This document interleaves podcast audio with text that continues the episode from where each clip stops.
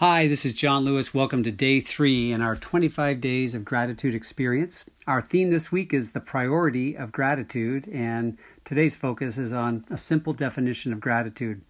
Webster says that gratitude is the recognition and appreciation of benefits received. That's something that many, many of us humans do. It's it's normal that we do that on Christmas morning or at our birthdays when we get a gift. Of course, unless it's a gift that we didn't want from a you know, maybe a, an ignorant grandmother who didn't quite know what we wanted or whatever. But um, but I know like when Carissa makes me a great meal, or when there's sunshine um, here in the Northwest on Memorial Day weekend or a spring day, I, I feel grateful. I want to. I, I can say thank you for that. Gratitude with God is similar, but it goes a step further, and it's it takes on the conviction that no matter what benefits I've received, God is the one who is the source. He's the giver of all the gifts. James 1:17 says, "Every good and perfect gift is from above, coming down from the Father."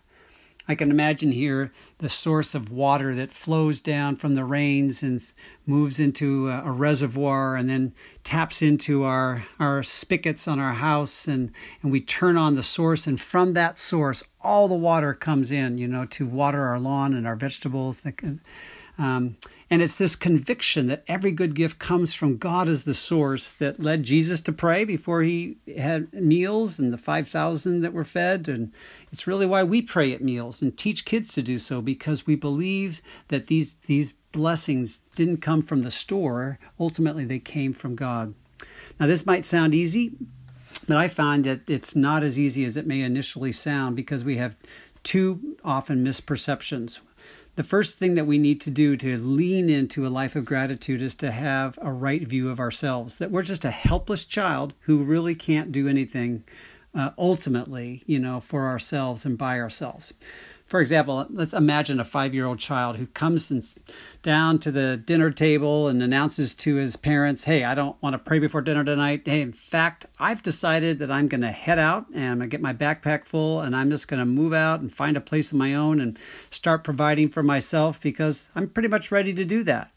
And that would be absolutely ridiculous. Uh, of course, the child has no ability, you know, to um, to be able to provide for himself. And as funny as that sounds, I can sometimes take a similar view of my own abilities, in the, uh, whether it's uh, walking alongside people in relationships or the work that I do in Kingdom Story.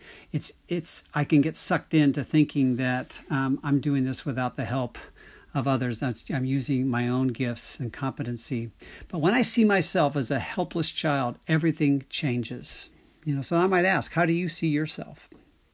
Um, secondly, the uh, gratitude as uh, giving uh, thanks to God um, and acknowledging um, His benefits to us requires that we see God as generous and on our side as loving.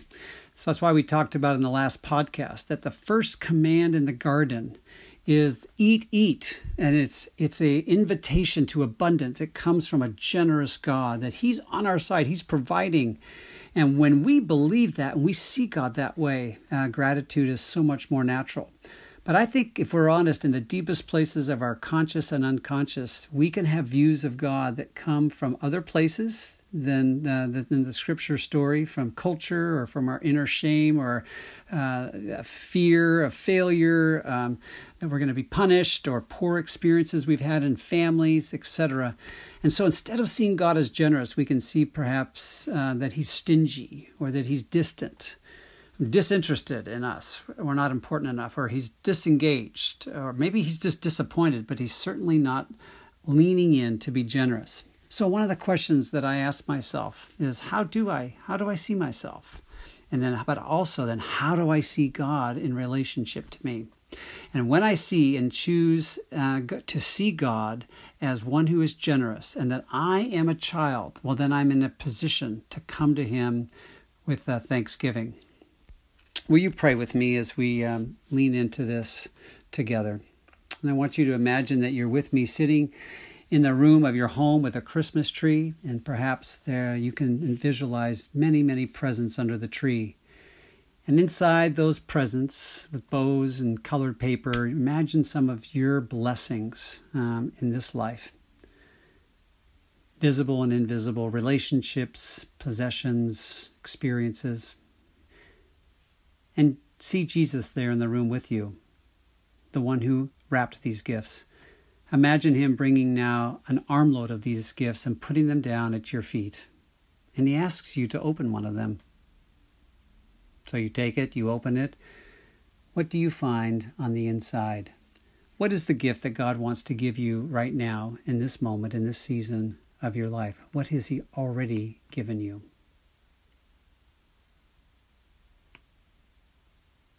Now, there are other gifts you could open, but you stop and you do what kids have been trained to do, right? You don't rush to open the next gift. You run over to Him.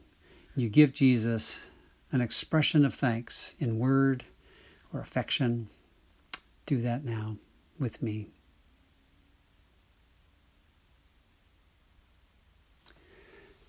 Lord, we pause as your children to thank you that really all of life is like Christmas morning. The gifts bundled up underneath the tree of our lives that you offer to us. And so, this moment, we just want to pause before we move on to the next moment of our life, the next gift we might wrap, unwrap. We just want to say thank you. We recognize that this comes from you.